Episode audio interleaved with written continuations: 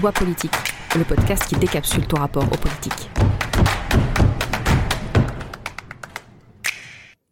Bienvenue dans ce quatrième épisode de Joie politique. Je suis Marie Pouliquin, j'ai créé ce podcast et que je co-anime aujourd'hui avec Clémentine et Anne depuis le studio de Radio Grandlieu. Dans Joie politique, nous vous proposons de découvrir en quoi nos quotidiens sont politiques, comment le politique influence nos vies et comment nous pouvons l'influencer. Salut, c'est Clémentine. Aujourd'hui, nous abordons un sujet sensible qui occupe souvent les esprits et les cœurs. On aborde le sujet du conflit, et avec toutes les nuances qui peuvent aller avec, colère, désaccord, agression, violence. Mais de quoi parle-t-on quand on parle de conflit? Avec quelles lunettes, avec quelles limites on le regarde? Et en quoi est-ce que chercher à l'éviter, c'est contre-productif? En bref, on va interroger notre culture du conflit et on essaiera de la faire progresser toujours au service de nos désirs pour le monde. On accueillera Camille Désiré tout à l'heure pour qu'elle nous partage sa vision du conflit et nous aider à y voir plus clair. Nous retrouverons aussi Didiel pour sa chronique Écoutez, avec un extrait du texte de la poétesse Audrey Lorde, De l'usage de la colère, la réponse des femmes au racisme. C'est un texte issu du recueil Sister Outsider. Et je reviens avec la suite de ma chronique pour une politique de l'amour. Et comme le conflit, c'est un gros morceau, vous aurez droit à deux volets aujourd'hui. Le premier que vous écoutez en ce moment sur la vision du conflit, comment on l'envisage, pourquoi on peut en avoir peur, et peut-être découvrir ensemble qu'on pourrait même arriver à le rendre désirable. Le deuxième volet rentrera dans une approche pratique une fois qu'on est prêt à regarder le conflit différemment, peut-être même à se réconcilier avec. Comment on fait concrètement? Est-ce qu'il y a des outils, des ressources qui peuvent nous aider? Mais commençons par la traditionnelle question du mois pour introduire justement ce sujet.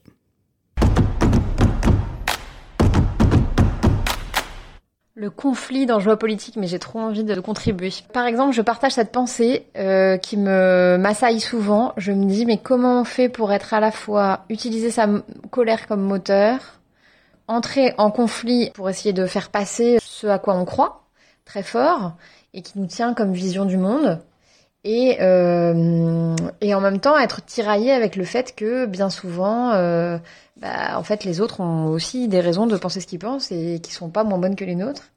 Et donc, comment à la fois euh, accepter qu'ils pensent différemment, tout en souhaitant les amener peut-être avancer sur des chemins qui nous permettront de converger à un moment donné quand même.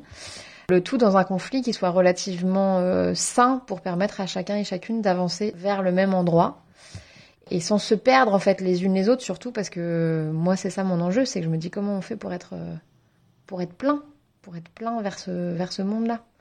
Voilà, et eh ben écoute, euh, c'était sans doute inutilisable comme euh, audio, mais je suis ravie de l'avoir fait. Merci Marie de m'avoir de m'avoir permis de le poser. Merci Clémence pour cet exemple des questions qui peuvent nous traverser quand on parle conflit. On voit bien que même quand on a réfléchi à l'état du monde et qu'on a un morceau de vision d'un monde souhaité, on est bien embêté de constater que cette vision qui nous semble désirable, elle ne s'impose pas à tous et toutes, et on ne sait pas trop quoi faire de ça, on n'est pas tellement équipé en fait. Mais être en relation et en désaccord clair, moi ça me semblerait une super définition du conflit en fait. Donc je crois qu'on a une image erronée du conflit et que ça nous empêche de construire des choses ensemble. Pour commencer aujourd'hui, on s'est dit que ce serait bien de nous situer chacune sur ce sujet, d'où on parle, depuis quel vécu, dans quelle histoire ça nous ramène. Alors, Clémentine, vas-y, dis-nous tout. C'est quoi ton rapport au conflit? Vaste question. Euh, je pense que c'est ce qui est difficile pour moi de répondre, c'est que j'ai euh, euh, deux vécus assez extrêmes, assez opposés euh, vis-à-vis du conflit. ce qui me vient immédiatement, c'est, et ça s'apparenterait peut-être un peu plus au débat, mais c'est quelque chose de très vif, de très spontané, quelque chose qui me fait pas peur, voire qui me motive, et dans lequel tout de suite je prends une place, mais comme quelque chose qui se passe dans l'instant. Soit à l'inverse, c'est également pour moi euh, quelque chose qui s'inscrit dans du temps long, que je vais avoir tendance à éviter, et pour autant que j'évite dans les faits, mais qui m'occupe euh, beaucoup l'esprit et les cœurs, comme je le disais en, intro. Euh, et finalement, en, posant là, les mots que je suis en train de poser, je me rends compte que je, le, je le vis un peu comme un espace. Soit c'est un espace que je saisis, que je prends, voire je me pose la question du coup maintenant, est-ce que je l'envahis pas cet espace? Ou à l'inverse, c'est un espace que je vois, mais dans lesquels j'ai peur de mettre les pieds et potentiellement je me laisse envahir. Voilà, c'est ce que j'avais envie de partager ce matin. Et toi, Anne, ton rapport au conflit euh, et ben c'est assez euh, similaire au tien. Alors je le formulerai pas exactement comme ça, mais euh, pareil, en y réfléchissant, je me suis dit que, en fait, pour moi, il y avait la joute versus le conflit. Et donc, je trouve que je me sens très à l'aise dans une espèce de conflictualité oratoire, très rationnelle, avec beaucoup d'arguments, euh, façon euh, concours d'éloquence. Euh. en fait, quand le conflit est cadré et qu'il n'y a pas d'enjeu, ou alors que l'enjeu c'est de dominer intellectuellement la personne en face et qu'une petite partie de moi se dit à la fin, c'est moi qui va gagner. Euh, donc ça, euh, je suis plutôt à l'aise avec ça. Il y a même un petit côté, euh, avouons-le, un peu jouissif de faire fonctionner son cerveau et de chercher l'argument qui va un peu mettre fin, voilà, drop the mic, quoi, mettre fin au, au, jeu. et à l'inverse, moi j'ai une, longtemps eu, et encore aujourd'hui, enfin moins, mais une peur panique du conflit dans les relations interpersonnelles. pour moi, conflit égale désamour et abandon. Mmh. Euh, et euh, je ne vais pas raconter ma vie, mais je pense que ça fera écho chez plein de gens, mais j'ai grandi avec des parents qui s'écoutaient pas beaucoup euh, et parfois enfin donc on avait l'impression qu'ils s'engueulaient souvent eux ils disaient qu'ils s'engueulaient pas mais moi j'ai grandi avec ce truc un peu de de, de bah en fait le conflit c'est un truc où chacun reste dans son dans sur ses rails de TGV quoi. Et puis euh, à aucun moment on fait l'effort d'écouter l'autre. Une fois que j'ai compris que en fait une des clés c'était l'écoute euh, ça allait beaucoup mieux. Mais euh, encore aujourd'hui ça reste compliqué à gérer sur le plan interpersonnel et émotionnel je trouve. Merci Anne. Et du coup c'est à mon tour euh, moi, je dirais que je me sens pas équipée euh, vis-à-vis du conflit. Clairement, c'est pas un sujet facile. Euh, je, je me sens pas compétente, quoi. Et à la fois, je crois parce que j'en ai été préservée. Euh, c'est-à-dire que, bah, ouais, j'ai pas été trop challengée en fait, trop, voilà. Plutôt, j'ai un certain nombre de privilèges, donc voilà, je me sens, plutôt privilégiée de ce côté-là. Mais aussi parce que bah, j'ai effectivement grandi dans un environnement familial et je crois, voilà, sociétal où le conflit et la colère, notamment en particulier peut-être la colère euh, des femmes, euh, c'était assez tabou en fait. Euh, je crois que voilà, je suis pas la seule à être dans ce cas-là. Et donc on, internalise tout à fait cette, espèce d'interdit. Et puis en 2019, j'ai suivi une formation en socianalyse. On en parlera sans doute tout à l'heure avec Camille, qui consiste justement à analyser les rapports de force dans un groupe. Et en fait, on cherche avec cet outil à révéler les lignes de fracture pour les travailler le plus possible en conscience. Et euh, voilà, bien sûr, dans une formation sur ce sujet-là, on applique sur le groupe euh, lui-même. Et donc, bah, j'ai vécu cet espace pendant une semaine où le désaccord pouvait être dit et où c'était même valorisé et où même la colère était possible. Donc, ça a vraiment switché dans ma tête à ce moment-là. Euh, c'était vraiment un, gros switch. Après, dans la pratique, euh, c'est-à-dire que ça a ouvert des perspectives, euh, mais pour le mettre en pratique, moi, ça a été beaucoup plus long.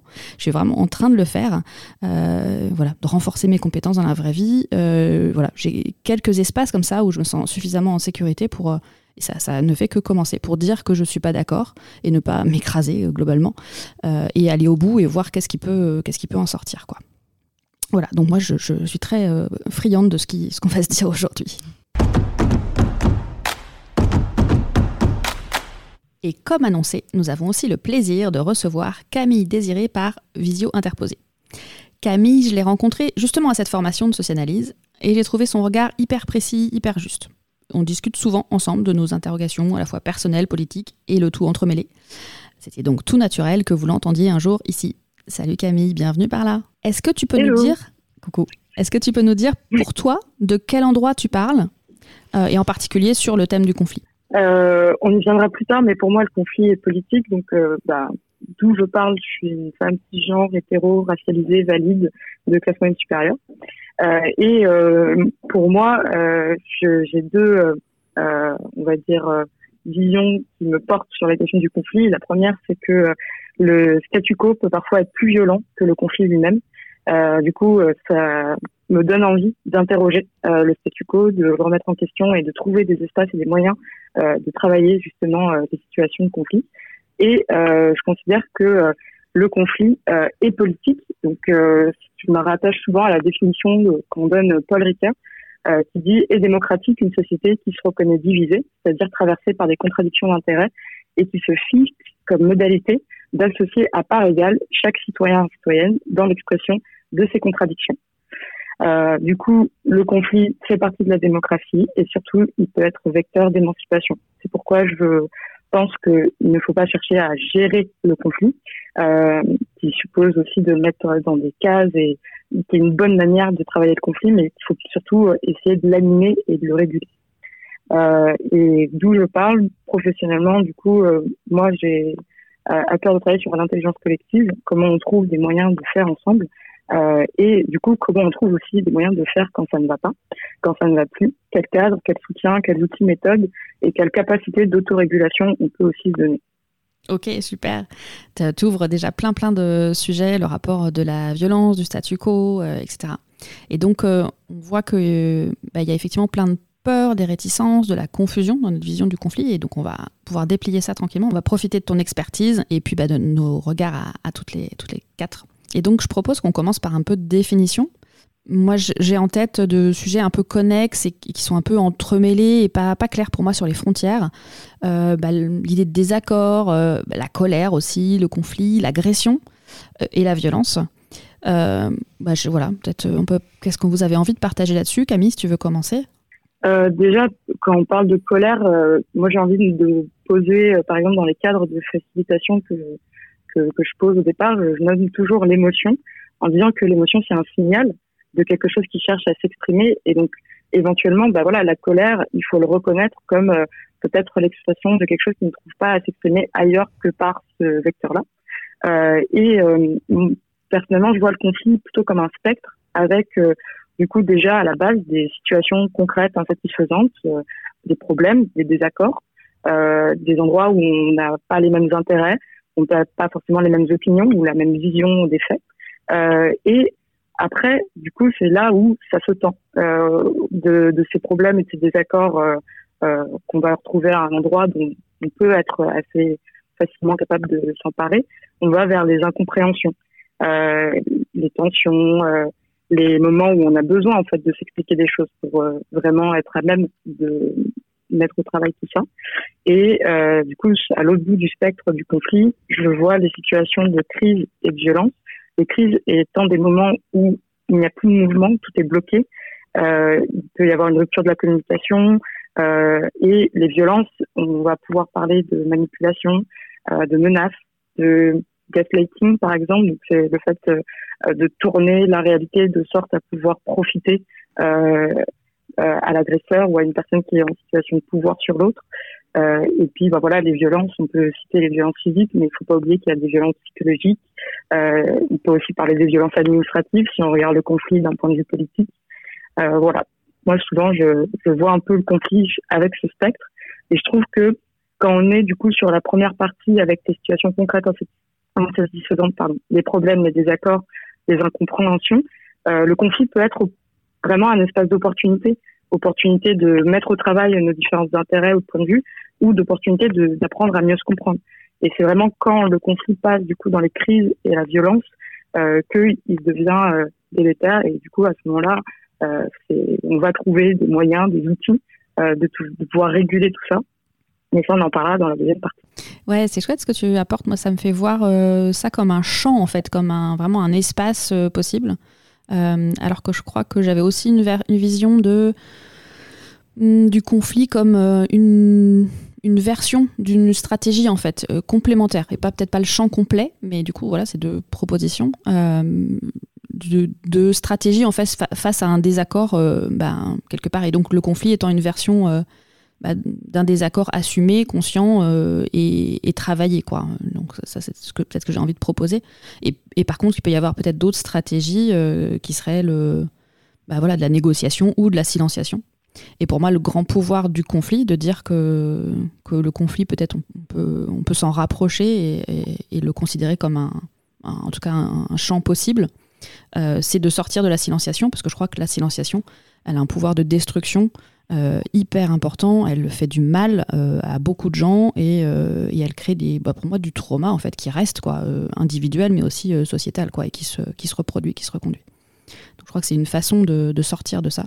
Je ne sais pas si vous avez d'autres euh, choses à apporter. Moi, je, en, vous, en vous écoutant et en repensant à ce que j'ai posé comme mot au départ euh, quand tu demandais notre mm. rapport au conflit, euh, pour moi, il y a deux choses que d'aborder le sujet du conflit, ça présuppose aborder le sujet de l'émotion, comme Camille en parlait, c'est-à-dire sa propre capacité émotionnelle et sa capacité à la regarder, à la voir, à la nommer, à la partager et d'interroger aussi son rapport au pouvoir. Et là, je parle du pouvoir euh, sur, pouvoir sur les choses, et que c'est vraiment les deux composantes euh, où jusqu'alors je m'étais pas forcément figuré les sujets du conflit euh, comme ça. Et, voilà, là, c'est vraiment émotion et pouvoir qui me viennent. J'avais juste envie de rebondir sur cette histoire de d'espace ou de champ, parce que c'est vrai qu'en rebondissant aussi sur ce qu'on disait tout à l'heure sur notre rapport au conflit, moi, la première image qui, vient, qui me vient, c'est cette histoire d'un élastique hyper tendu entre euh, deux groupes de personnes. Euh, euh, et donc, en fait, pour que le conflit cesse, il faut que quelqu'un lâche. Et généralement, ça fait mal quand on lâche un élastique hyper tendu.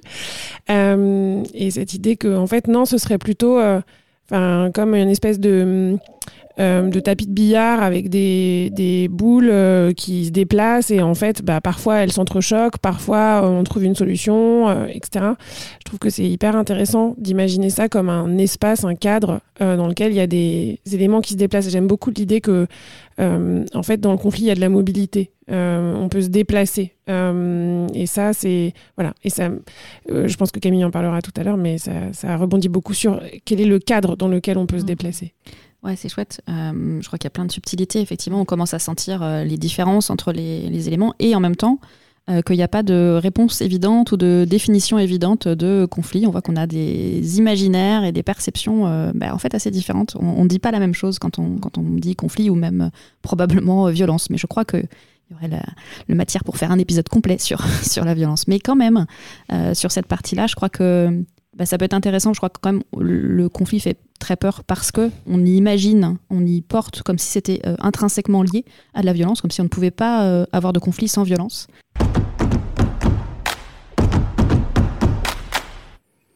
Donc, est-ce que c'est, est-ce que peut y avoir des conflits sans violence? Est-ce que c'est la même chose? Qu'est-ce qu'il y a de différence? Toi, tu fais quelle différence entre les deux, euh, Camille? Bah, du coup, pour moi, en tout cas, la la violence, elle enfin, je pense beaucoup euh, à, au travail de, euh, de Sarah Schulman qui a écrit euh, Le conflit n'est pas une agression et qui montre comment, quand on est une personne en situation de pouvoir ou de privilège, on a tendance potentiellement à renvoyer un conflit, qui peut être un conflit d'intérêt, tout simplement, vers une agression et donc vers de la violence. Et on peut se figurer que quand l'autre nous dit qu'il est en désaccord avec nous, cette personne exprime de la violence vis-à-vis de nous ou nous met dans une posture où caractérise comme étant agresseur. Et si on ne retient que ça, on se permet d'écraser aussi la demande qui est derrière, la demande qui vient de l'émotion et qui a besoin de trouver une manière de s'exprimer, une manière d'être travaillé.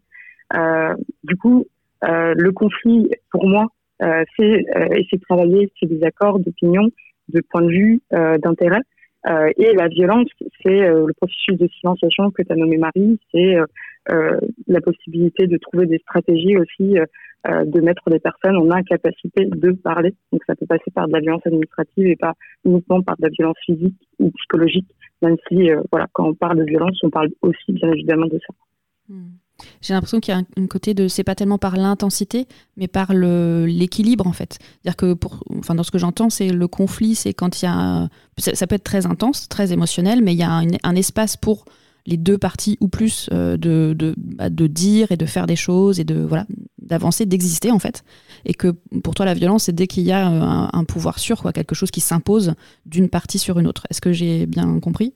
Complètement. Euh, je sais pas si ça, enfin, je sais pas si ça a été précisé avant, mais du coup effectivement le pouvoir sûr euh, qui vient imposer les intérêts finalement d'une personne, son point de vue comme étant le, potentiellement la seule chose à, qui existe, la, la, norme qui doit être uniquement reconnue et prise en compte. Et il y a le pouvoir d'eux, qui est la possibilité de créer des alternatives, d'autres manières de faire. Donc la violence, c'est aussi empêcher le pouvoir d'eux des personnes. Et c'est en ça aussi que le pouvoir sur euh, s'exerce. Dans le fait de de, on parle par exemple quand on parle de violence, moi je pense souvent à une phrase Bertolt Brecht qui dit voilà, on parle, on parle souvent du fleuve, du torrent qui emporte tout sur son passage et on dit qu'il est violent. Euh, mais en fait, on ne dit jamais, on parle jamais de la violence des rives, euh, de la rive qui va euh, finalement venir contenir le, le fleuve et, et, qui va aussi lui donner justement son débit. Donc, s'il n'y a pas d'espace pour que les choses s'expriment, eh ben, les choses s'expriment avec beaucoup de violence, beaucoup de force, beaucoup de pression d'un coup. Alors que si justement, bah, par exemple, on travaillait à élargir à des rives, eh ben, potentiellement, on, on trouverait aussi plus de d'apaisement, de calme et ça s'écoulerait comme un petit ruisseau tranquille. Tout ce qu'on est en train de se dire, ça me fait penser à, à, tous les travaux aussi qui ont été faits sur la communication non violente. Enfin, finalement, euh, il y a ce sujet de d'un apprentissage en fait de quelque chose qu'il existe et qu'on n'apprend pas.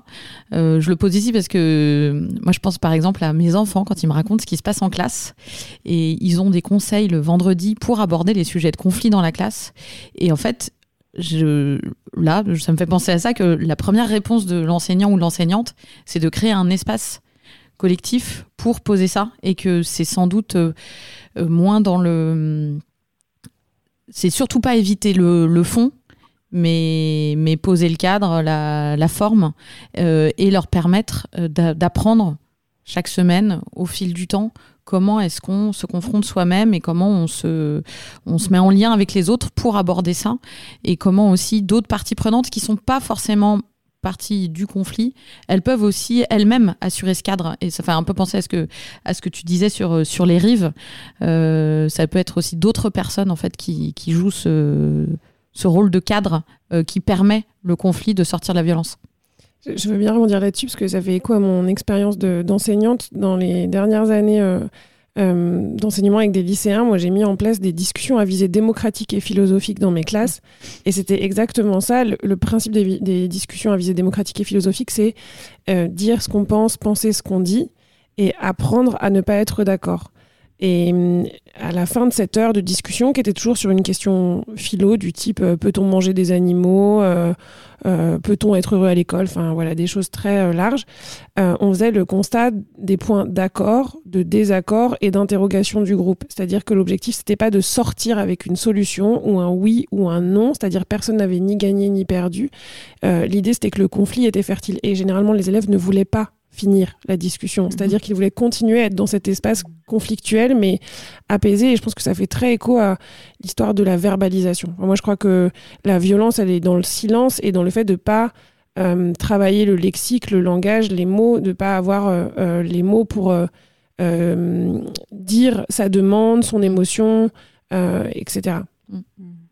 Donc là, moi, ce que j'entends, c'est que même au-delà de se dire qu'on pourrait bah, ne pas ne plus fuir le conflit en fait euh, et, que le conflit n'est pas forcément violent. Euh, ce que j'entends, c'est même que le conflit en fait est celui qui, quand il a un cadre euh, donné, en fait, quand, il, quand on a une culture du conflit, on y reviendra, je pense. Mm. bah, c'est celui qui évite la violence en fait. Il, il met un cadre à des désaccords, même intenses, même irréconciliables, mais qui fait que, bah, oui, y a, dans ce cas-là, il y a moins de place pour, pour l'agression et pour, et pour la violence. bah, je pense qu'après ça, on aurait peut-être bien besoin d'une pause.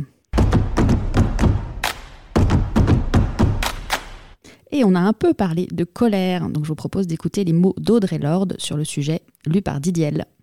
Ce n'est pas la colère des autres femmes qui nous détruira, mais notre refus de nous arrêter, d'écouter ses rythmes, d'apprendre en son sein, de dépasser les représentations pour en toucher la substance, et d'exploiter cette colère comme une source importante de puissance.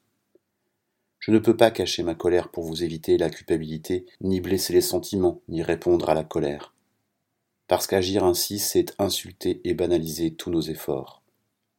La culpabilité n'est pas une réponse à la colère, c'est une réponse à nos propres actions, ou une absence d'action. Si la culpabilité mène au changement, alors elle peut être utile, puisqu'il ne s'agit plus de culpabilité, mais du début de la connaissance. Cependant, trop souvent, la culpabilité est l'autre nom de la faiblesse, l'autre nom d'une réaction défensive qui détruit toute communication. Elle devient un stratagème abritant l'ignorance et perpétuant les choses telles qu'elles sont, rempart ultime contre tout changement. La plupart des femmes n'ont pas développé d'outils pour se confronter de façon constructive à la colère. Dans le passé, les groupes de conscience féministes massivement blancs parlaient de l'extériorisation de la colère habituellement contre le monde des hommes. Ces groupes étaient composés de femmes blanches, partageant les termes de leurs oppressions. Il y avait généralement peu de tentatives pour énoncer clairement les différences sérieuses existant entre femmes, comme les différences de race, de couleur, d'âge, de classe sociale et d'identité sexuelle. À cette époque, on ne ressentait pas le besoin d'analyser les contradictions en soi, femme en tant qu'oppresseur. On travaillait à extérioriser la colère, mais très peu à exprimer la colère des unes envers les autres, aucun moyen n'a été développé qui permette aux femmes d'appréhender cette colère des unes envers les autres, hormis l'éviter, la détourner ou la fuir en se cachant sous un manteau de culpabilité. Je n'ai aucun usage créatif de la culpabilité, la vôtre ou la mienne. La culpabilité est uniquement un moyen supplémentaire pour éviter d'agir en connaissance de cause, pour gagner du temps face à l'urgente nécessité de faire des choix clairs, face à l'approche de la tempête qui peut nourrir la terre comme faire plier les arbres. Et si je vous parle avec colère, au moins vous ai-je adressé la parole. Je ne vous braque pas un revolver sur la tempe pour vous abattre en pleine rue, je ne regarde pas le corps ensanglanté de votre sœur en demandant qu'a-t-elle fait pour mériter ça.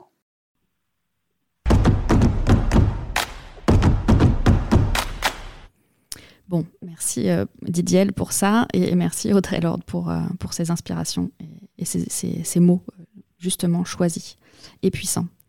Euh, et donc, bah, peut-être qu'on peut avancer, nous, essayer de détricoter et, euh, de regarder euh, notre sujet du jour, du conflit. peut-être là, on, pourra rentrer dans le détail de bah, ça veut dire quoi, du coup, ce, truc de peut-être, voilà, est-ce que le conflit, il est nécessaire, en fait? C'est ce qu'on a un petit peu abordé. Camille, tu nous parlais de, Paul Ricoeur, tu nous as cité une, phrase sur la, démocratie euh, et c'est le conflit. Est-ce que tu peux nous la, soit nous la redire, soit nous l'expliciter pour qu'on bah, pour qu'on se l'approprie? Euh, Du coup, euh, je vais la redire. La définition déjà de Paul Ricoeur, c'est est démocratique une société qui se reconnaît divisée, c'est-à-dire traversée par des contradictions d'intérêts et qui se fie comme modalité d'associer à part égale chaque citoyen citoyenne dans l'expression de ces contradictions, l'analyse de ces contradictions et la mise en délibération de ces contradictions en vue d'arriver à un arbitrage. Et du coup, globalement, ça rejoue ce qu'on vient de se dire sur le cadre, euh, comment on crée des espaces qui nous permettent de travailler, euh, c'est des accords, c'est des différents intérêts de point de vue.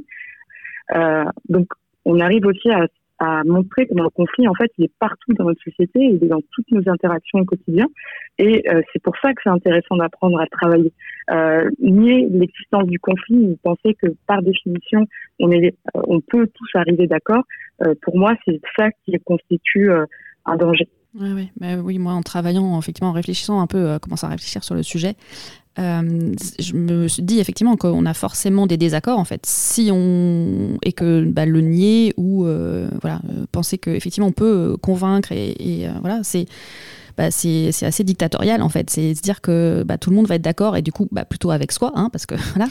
Et ben voilà, c'est effectivement pas moi ce que je souhaite. Et je pense qu'en fait, dit comme ça, on peut se rendre compte tous que ben non, c'est pas non plus ce qu'on veut en fait. Donc ben ouais, ça peut valoir le coup de, de s'équiper. Vous en pensez quoi, Anne, Clémentine? Euh, en fait, je, repensais à la définition de Paul Ricoeur que Camille a donnée sur euh, le fait qu'à un moment il y avait une mise en délibération euh, par l'ensemble des citoyens. et en fait, pour moi, il y a aussi cette dimension que pour, constater qu'on n'est pas d'accord et qu'ensuite on, on, trouve un point, euh, non pas euh, de, de, consensus général, mais en tout cas qu'on puisse arriver à un certain nombre de décisions ou de délibérations, il faut du temps et du temps et il faut beaucoup de temps. Et donc, euh, j'ai l'impression qu'en en fait aussi on, refuse le conflit, enfin en tout cas la société refuse le conflit parce qu'elle est dans une logique de vitesse euh, toujours constante et que prendre le temps d'écouter tout le monde, d'entendre les demandes, les émotions, euh, d'entendre les propositions, bah, c'est trop long par rapport au rythme, euh, enfin pour une partie des gens en tout cas, c'est trop long par rapport au rythme supposé avec lequel doit, doit aller la vie. Donc il y a vraiment pour moi cette définition là et je te rejoins Marie sur l'histoire du, du, dictatorial, du fait que tout le monde serait d'accord. Euh, j'ai participé à un processus d'intelligence collective où le facilitateur euh, nous a dit, quand il s'agissait de décider par consentement, euh, il ne s'agit pas de chercher le texte parfait avec lequel tout le monde serait d'accord, mais de vous poser la question est-ce que je peux vivre avec? Et je trouve que cette phrase est-ce que je peux vivre avec euh, remet exactement euh, l'église au milieu du village, et pas mieux comme expression, c'est-à-dire de se dire qu'est-ce qui est essentiel pour moi et qu'est-ce qui est plus accessoire et avec lequel je peux m'accommoder? Donc ça m'évoquait ces deux, ces deux choses-là. Euh, moi, tout d'un coup, j'ai eu une. En, nous écoutant là, j'ai eu euh, tout d'un coup un sentiment très fort de quand moi, je n'ai pas exprimé mon désaccord. Mmh. En fait, euh, depuis le début, j'ai l'impression que je me suis mis dans la posture quand moi-même, j'étais peut-être la personne qui débattait, etc., qui peut-être drivait le conflit. Enfin, j'en sais rien. Je me suis projetée en tout cas dans cette situation. Mmh. Et là, tout d'un coup, je viens de me voir dans une situation où je n'ai pas, je n'ai pas moi-même posé mon désaccord et j'ai laissé l'autre qui potentiellement avait mis le cadre, laissé d'espace de discussion, mais malgré tout, de peur du conflit, j'ai rien dit. Et je me rends compte que bah, finalement, j'ai un peu joué ce jeu moi-même du de nourrir le conflit, et en tout cas de, de, de nourrir la prise de, enfin, de mettre l'autre dans une situation sans que qu'il ou elle le souhaite, de prise de pouvoir, et qu'il y a vraiment euh, voilà cette forme de responsabilité des deux parties, euh, et que ça, ça s'apprend et prendre conscience que parfois soi-même on nourrit le fait de donner et de laisser le pouvoir à l'autre. Et bah, après, on pourrait reparler euh, du triangle du coup, hein, sauveur, sauveur, bourreau, euh, euh, victime. Mais voilà, ça, m'évoque ça aussi. C'est la responsabilité des deux parties même si on l'a dit, ça suppose un cadre, etc. Et, mais euh, c'est comment aussi les deux parties peuvent jouer leur euh, la partition et quand même on peut, euh, même si on prend pas le pouvoir, on peut finalement aussi nourrir un conflit violent et violent pour soi-même potentiellement. Ouais. Je crois que juste j'ai envie de nommer en complément que quand tu parles de la responsabilité des deux parties, parce que là, tu, tu l'amènes dans un domaine où il n'y a pas de symétrie, enfin, où toi, tu mm. as plutôt été silencieux, même si mm. c'est pas volontaire de la part de l'autre personne, c'est que ça traduit une dynamique de pouvoir, euh, mm. voilà, des choses que tu as probablement héritées, enfin voilà. Mm. Et, et, du coup, oui, ça me semble important de dire, c'est pas parce qu'on parle de responsabilité ou en tout cas de capacité d'agir des deux parties que c'est symétrique et que ça veut pas dire qu'il y a effectivement quelque chose qui euh, qui, qui, est pas qui est pas la même chose quoi, qui s'applique pas de la même façon et qu'on donne pas les mêmes ressources et, la même attention euh, à s'exprimer à l'un et à l'autre. Complètement, ouais. Euh, j'ai l'impression que là, on a pas mal déconstruit, euh, enlevé des, des, illusions et des, des, éléments euh, sur le, sur le conflit. Mais du coup, je me dis, par quoi, comment on le regarde maintenant? Par quoi on remplace? Peut-être tu peux nous partager, Camille, les ingrédients que toi, tu vois à une culture du conflit qui serait fertile? Alors, complètement. Le, du coup, il y a déjà pour la culture du conflit... moi, c'était, je trouve que c'est super de parler de culture, de parler d'une manière de faire, une manière de penser. Enfin, c'est aussi ça qui est là-dedans. Et ensuite, il y a des méthodes, des outils, etc. Euh, les ingrédients que je vois, c'est déjà euh, la prise en compte de l'erreur. Euh, accepter qu'il y a un droit à l'erreur dans une situation conflictuelle, euh, en tout cas le mettre au travail, c'est-à-dire euh, ne pas penser la responsabilité, mais être ok avec le fait qu'il puisse y avoir des imperfections. Euh, aussi être capable de savoir nommer l'étiquette.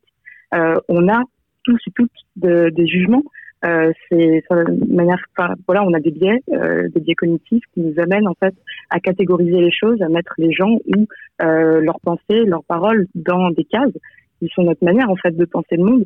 Donc déjà être capable de dire, bah moi en fait quand tu dis ça, j'ai l'impression que ça veut dire ça ou en fait je mets telle étiquette. ça nous permet en fait de les lever, de s'en servir comme des outils et pas comme des choses qui on va dire, jalonne notre inconscient et nous bloque dans des postures et, des visions de l'autre ou de soi-même. Euh, donc, euh, être capable de nommer l'étiquette, ça va avec euh, cette idée de suspension du jugement. On ne peut pas arrêter de juger, mais on doit être en capacité de suspendre notre jugement de l'autre, de soi, et en prenant du coup le, temps de la suspension, c'est le temps du questionnement, c'est le temps de la réflexion. On a parlé tout à l'heure de déplacement. C'est aussi quelque chose euh, que, que, moi je trouve euh, important, qui serait à valoriser dans une culture du conflit, d'être collectivement et individuellement capable de valoriser le fait de se déplacer, de pas toujours de, de, ne jamais changer d'avis entre guillemets. les autres ingrédients que je vois, c'est la transversalité. la situation conflictuelle, elle vient aussi bah, potentiellement des fois d'un point de vue euh, de, de, personnes qui sont refermées sur une situation et en fait faire venir d'autres points de vue, d'autres acteurs, euh, ouvrir l'espace à des gens qui euh, en fait sont concernés par la situation mais pas directement et qui auront d'autres éléments, indices à nous donner dans cette enquête de pourquoi on, on en est là ou pourquoi on, on, se retrouve dans cette situation. Euh, ça apporte de la respiration et c'est aussi de ça dont on a besoin. Souvent, quand on est dans le conflit, on n'arrive plus en fait à, respirer, on est en tension, on est bloqué. Euh, il y a et les trois derniers les ingrédients que je vois, c'est euh, donc une, culture euh, du, risque au sens où voilà, en fait, le conflit n'est pas sans risque. Et du coup, bah, ce qu'on risque, on doit aussi le mettre en lumière, le nommer, le travailler.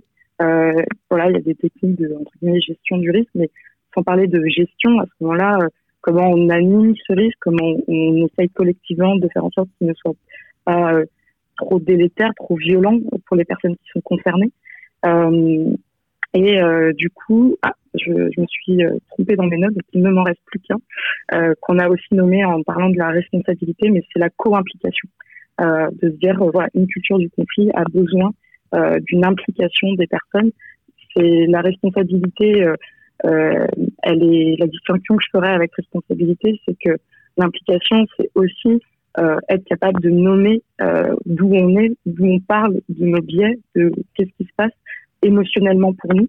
Euh, et pour moi, c'est en dehors de la responsabilité, on peut dire euh, la responsabilité elle est presque légale. Euh, je me sens pas responsable de ça, je suis pas tenue responsable de ça, alors que l'implication elle est plus intimiste et à des moments quand on travaille le conflit, on a aussi besoin de travailler l'intime en plus des autres responsabilités ou des statuts, des rôles qu'on s'est donnés par ailleurs. Et comme on a beaucoup parlé euh, du triangle de Cartman, victime, sauveur, euh, bourreau, euh, moi, il y avait quelques années, j'avais découvert euh, la triplette pro-sociale, euh, qui est du coup, au lieu d'être par exemple dans la posture de victime, on serait plutôt dans une reconnaissance de notre vulnérabilité. Donc voilà, un peu comme le talon d'Achille euh, ben, on a un talon, on a des espaces où on est vulnérable, où on a des fragilités. Euh, ça ne veut pas dire qu'on n'est pas Achille, quoi. Enfin, dire héros, euh, dire de Troie. Enfin, je cette image parce que je la trouve rigolote. Euh, on pourrait trouver les figures féministes aussi euh, importantes. Euh, au lieu d'être dans le dans la posture de sauveur, d'être plutôt dans une bienveillance empathique, dans d'être dans l'écoute de l'autre, dans plutôt une posture où on l'aide à élaborer, à savoir ce qu'il lui faut, plutôt que de prescrire finalement un comportement ou une solution. Et au lieu de d'être dans la posture de bourreau ou de persécutoriste, euh, essayer d'être dans l'affirmation de soi. Euh, on n'a pas besoin de passer dans le pouvoir sûr pour euh, pouvoir en fait exprimer euh, sincèrement ce dont on a besoin et qui nous met à l'aise ou pas. Voilà. Tu l'as appelé comment ce, cet outil-là, cette, cette, proposition Alors, il y, a, il y a, plusieurs noms, euh, la triplette de l'équilibre relationnel ou euh, la triplette pro-sociale. Ok, super. On mettra tout ça en lien si vous voulez creuser. Euh, est-ce que vous avez des compléments sur les ingrédients que vous voyez, Anne? Ouais, merci d'abord euh, Camille vraiment pour euh, cette ce pas de côté par rapport au, triangle de Cartman qui fait énormément de bien. Enfin moi je pense que ça, ça va me faire le reste de ma semaine. donc merci beaucoup. moi je voulais juste partager l'outil que j'ai beaucoup partagé en, en, dans des discussions amicales et à chaque fois qui en tout cas a l'air de faire tilt et qui m'a été partagé par un, un coach qui dit euh, une relation c'est comme une écharpe entre deux personnes. Euh, donc c'est plutôt pour les conflits interpersonnels, mais euh, c'est comme une écharpe. donc chacun est responsable à 50% de, du fait de tenir l'écharpe, sinon elle tombe. Enfin, si l'un lâche le bout d'écharpe, bah, il n'y a plus de relation. et le jour où il m'a dit tu es responsable à 100% de ton bout d'écharpe, mais à 0% du bout d'écharpe de l'autre, c'est-à-dire tu es responsable à 100% de, de ce que tu dis, mais à 0% de la façon dont l'autre euh, va le recevoir, ce qui ne veut pas dire que euh, n'y a pas des mécanismes de domination, euh, etc. Mais vraiment de se dire ta responsabilité, ton implication dans cette relation, elle est à ton bout d'écharpe. D'ailleurs, c'est plutôt implication que responsabilité. Et l'implication de l'autre, elle est à son bout d'écharpe. Et donc, je trouve que ça remet vraiment beaucoup les choses en place parce que euh, ça nous rend vraiment impliqués dans la façon dont on parle, dans ce qu'on veut dire, et donc ça aide ensuite à faire tout ce que tu disais Camille, euh, à suspendre son jugement, à, à, se déplacer, à regarder son bout d'écharpe euh, d'un autre point de vue, et donc à être vraiment dans, dans la relation. Donc voilà, ça m'a énormément aidé, donc j'avais juste envie de le partager. Euh, ouais, merci Camille, parce que vraiment ce mot implication, je sais que le mot responsabilité, c'est un mot euh, qui à la fois euh, m'aide parfois à comprendre et, euh, et à, nommer, euh, mais pour autant qu'il peut frotter parce qu'il y a toujours un peu cet univers. Mais voilà, enfin comme Marie l'a rappelé, la notion de symétrie, la notion de pouvoir, etc. Qu'on peut pas. Il y a tout un système qui vient souvent s'illustrer dans la relation entre deux personnes. Donc cette notion d'implication, vraiment, moi ça me plaît beaucoup. J'avais jamais pensé à utiliser ce, ce, ce, vocabulaire. Et c'est marrant parce que j'ai eu une conversation il y a pas plus tard que quelques jours avec euh, avec une amie où, où je parlais de ce de ce culte de enfin tu as parlé du droit à l'erreur euh, cette phrase un peu euh, euh, éculée très entendue qu'on entend il y a que les cons qui changent pas d'avis.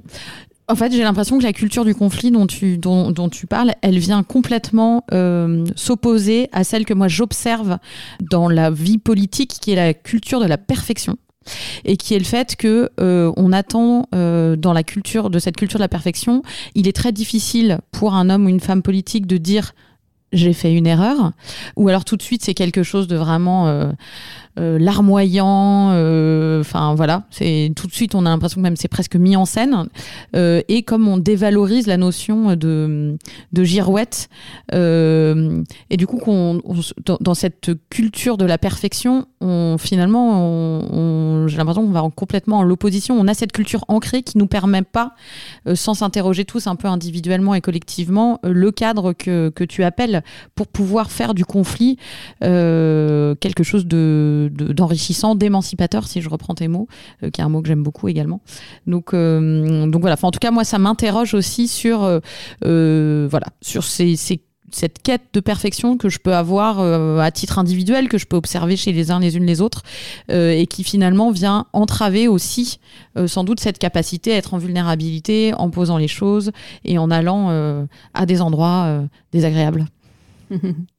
J'ai entendu, on a nommé rapidement le côté interpersonnel. On reviendra dans le deuxième volet euh, de, cet épisode sur euh, peut-être les, nuances et, la, voilà, l'importance de c'est quoi l'interpersonnel, c'est quoi le sociétal et, ou le systémique ou le collectif. Et, euh, peut-être que ça vaut le coup de se poser la question de, à quel outil on utilise, à quel moment et face à quoi on est, même si c'est probablement souvent mêlé. Et du coup, là, je voulais juste revenir un petit peu sur euh, bah, ouais, les ingrédients que, j'ai récoltés là.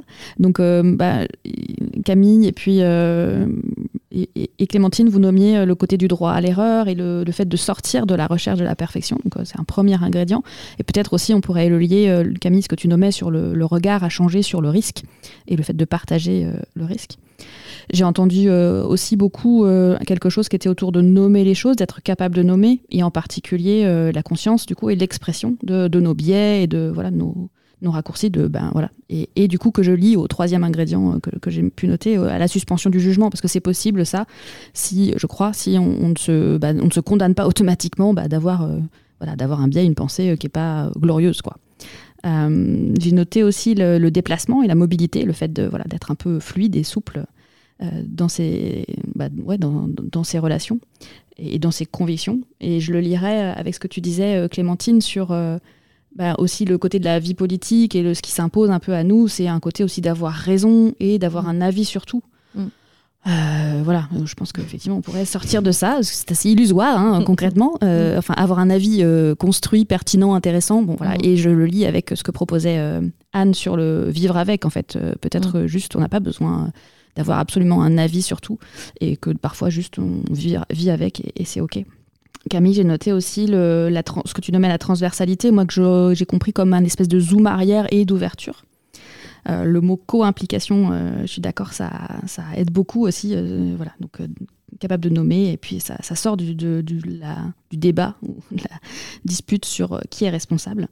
Anne, tu nous parlais du, du bout d'écharpe de chacun sa, partie.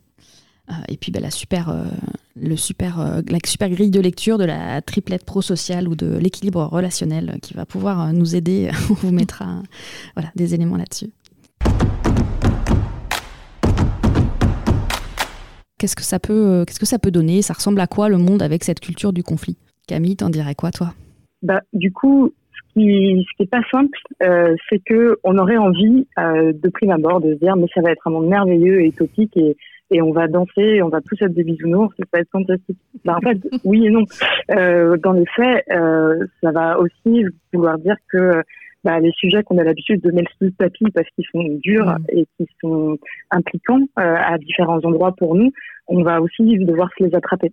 Donc je pense qu'une culture, euh, enfin un monde où on a cette culture du conflit, euh, bah, c'est un monde euh, où euh, on, on, ne, on, ne, vit plus avec euh, l'utopie de la perfection, mais on fait vraiment le chemin. Et pour moi, c'est ça qui est le plus important, c'est d'accepter cette idée de mouvement un peu perpétuel, d'itération, de petit à petit, on continue à faire des progrès, on va vers tel objectif, on se rend compte que finalement il ne correspond plus à nos attentes, on est capable de bouger. Euh, donc, on sera peut-être pas euh, euh, incroyablement heureux, mais par contre, je pense qu'on sera plus terrain, pérenne et, et plus à même de prendre soin. Ouais, je pense que dans le soin, il y a effectivement le côté de, bah, ça nous rend capable, en regardant les choses, de donner du soin, de peut-être réparer des choses là où, là où elles sont blessées. Parce que du coup, nommer le, le conflit et les violences qui ont pu avoir lieu, ça, donne la capacité de, cibler les endroits.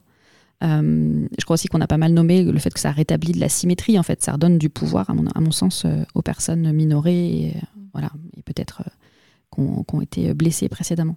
Vous voyez des choses où, dans ce monde-là? Moi, les deux mots qui me viennent, en tout cas en tête, c'est justice et dignité. Euh, j'aime beaucoup cette idée euh, quand Camille tu dis euh, on sera peut-être pas beaucoup plus heureux heureuse mais moi je crois que ce sera plus juste d'abord ce sera plus juste parce que ça rétablit la dignité notamment, enfin, quand on dit ça rétablit la symétrie, pour moi, derrière, le mot qui me vient, c'est la question de la dignité, c'est-à-dire la reconnaissance de l'égale dignité de l'expérience, de la parole, euh, de la vie, euh, en fait, euh, de chacun des individus qui sont, qui constituent la, société. Et donc, je trouve que c'est vraiment cette idée-là. Et j'ai juste une, anecdote, mais que je trouve très parlante pour cette histoire de faire advenir dans le futur. j'ai un, un, copain racisé qui euh, a décidé, là, c'est sa croisade du moment, mais je la trouve très intéressante. De, il est souvent invité dans des panels, etc. Et en fait, de plus laisser passer euh, le fait que ces panels soient exclusivement masculins ou exclusivement blancs. Euh, voilà. Et donc, souvent, il envoie des messages euh, et, euh, à ces gens pour leur dire écoutez, il y a un problème avec votre panel, même quand il n'est pas invité. Et c'est hyper intéressant parce qu'on voit bien que euh, lui, ce qu'il cherche à faire, c'est remettre de la justice et de la dignité. Il le fait toujours euh, de façon très euh, polie, correcte, etc. Et que en face, euh, eh ben, il y a des gens que ça rend vraiment pas heureux. Effectivement, au contraire, qu'on soit la technique de la fuite et de dire, voilà, soit la technique de la déresponsabilisation ou de la désimplication, c'est pas moi. et je trouve que voilà, c'est très intéressant sur le fait que ça va permettre de réparer et effectivement de soigner et de remettre de la dignité et de la justice. J'adore. euh, non, et, et, moi, ce que je me disais, c'est bon, c'est euh, une phrase que j'ai l'impression de dire euh, souvent, c'est cette histoire de cheminement ou de processus au-delà du résultat. C'est-à-dire que c'est de réinverser ce que j'entends dans, dans, dans, dans, tout ce qu'on se dit. C'est c'est pas tant le résultat, un peu comme tu le vivais avec, euh, avec tes élèves qui voulaient pas arrêter de discuter. C'est bien dans la façon dont on va se connecter, dans la façon dont on va se connecter à soi-même et aux autres, dans ce cadre, dans ce lien qu'on va y mettre, que la question c'est pas tellement qu'est-ce qui va en ressortir, mais plutôt que c'est tout se passe déjà là, en fait, dans, dans la façon de faire et que, et que la réponse elle est là et pas, et pas ailleurs. Et que ça aussi, c'est quelque chose qui est pas culturellement euh, transmis, où on est très orienté résultat, et pourtant euh, j'ai l'impression qu'à chaque fois j'ai tout le temps envie de dire cette phrase. Donc euh, voilà, merci. Je, je, veux bien rebondir juste là-dessus parce que je trouve que ça pose quand même une vraie question qui est la question du temps psychique qu'on a dédié à ça. Parce qu'en fait, si on fait mmh, ça, mmh. vraiment, mmh. ça, ça prend de l'énergie. Je me souviens d'une conversation avec ma sœur cet été sur ces questions où la, la, la, conclusion était aussi oui, mais en fait, faire tout ça, c'est hyper énergivore. Et dans une société qui va très vite et qui nous demande d'être partout tout le temps et d'être parfaite en plus partout Mhm. tout le temps, euh, bah voilà, faut faire des choix. Et je pense que c'est un choix de société aussi de donner du temps à ça. Ouais. Et du coup, peut-être pour euh, offrir une, voilà, un, un premier conseil pratique, même si du coup on rentrera dans les outils euh, dans, la- dans le deuxième volet. Euh, moi, ce qui revient là, c'est euh, le conflit n'est pas une agression, toujours donc de Sarah Schulman. Et moi, ce que j'ai retenu euh, pour l'instant de ma lecture, c'est vraiment, on en parlait un peu en début de- d'épisode, c'est vraiment ce, ce- ce truc de quand on est dans une posture privilégiée, et je sais que c'est pas forcément facile de nommer qu'on est parfois dans des postures privilégiées, mais c'est le cas. Et, et ben, ce truc de, de se sentir agressé par euh, bah, quelqu'un qui vient dire son désaccord, euh, c'est parce que justement, bah, on a été préservé euh, du, conflit ou du désaccord. On, vit dans un monde où cette représentation euh, qu'on est majoritaire, qu'on est quelque part qu'on représente quelque chose d'universel. Et, et ben oui, effectivement, ça vient heurter quelque chose chez nous. Mais je crois qu'une des premières choses qu'on peut faire, et, et que voilà, vraiment, je vous invite à essayer d'observer quand vous vous sentez euh, titillé, que vous sentez cette, cette espèce de réponse automatique de devoir vouloir se défendre, de vouloir remettre en Mm. cause, etc. Euh, ben voilà, suspendez ça, essayez. C'est vraiment, en fait, c'est c'est peut être petit, mais, euh, mais ça peut être très puissant. Euh, de, prendre du recul et de voir, ok, en fait, est-ce que vraiment la personne est en train de, m'agresser? Parce que ça peut être vécu comme ça, mais ce n'est pas le cas. La personne juste vous nomme quelque chose et peut-être qu'elle n'est pas polie sur ce coup, mais elle a le droit aussi de pas être polie sans être violente. Euh, et, euh, et en fait, entendez ce qu'il y a derrière et, et peut-être juste ne réagissez pas déjà, c'est déjà pas mal. Et puis bah, peut-être, ben si vous en êtes capable, si vous avez les ressources, décalez euh, votre regard, mettez-vous dans ses chaussures et essayez de sentir pourquoi elle, dans ce qu'elle dit, euh, bah oui, ça fait tout à fait sens en fait. Et peut-être que vous avez quelque chose à changer effectivement, que sa demande elle est tout à fait légitime en fait. Donc voilà, c'est une invitation euh, de bah, prendre ce petit recul et cet espace avant de se défendre de tout. C'est une situation auquel on retrouve assez confronté quand on parle de racisme, de sexisme, euh, auprès de, de toute autre forme de discrimination euh, avec des personnes autour de moi, euh, où euh, un premier switch dans la pensée des personnes, je le remarque, c'est quand je leur explique que le fait d'avoir fait quelque chose de sexiste, de raciste, d'oppressif en général, ne veut pas forcément dire que la personne en elle-même euh, est un oppresseur. Parce qu'il y a beaucoup de gens qui me disent mais je ne peux pas avoir fait quelque chose de raciste, je, je ne suis pas raciste. Mhm. Il faut réussir à distinguer euh, qu'est-ce qui se passe dans nos biais, dans nos actions, euh, de ce qu'on est en général, et c'est aussi en retrouvant cette distance que on peut se mettre en capacité d'agir sur nos actions, de réfléchir à nos schémas de pensée. Euh, et je pense que c'est un outil extrêmement puissant que nous individuellement on a besoin de développer et de le partager collectivement. Génial, merci beaucoup Camille de ce rappel. Du coup, on va bientôt se retrouver sur un deuxième volet. C'était Joie politique saison 1, épisode 4, le premier volet donc. Merci de nous avoir écoutés.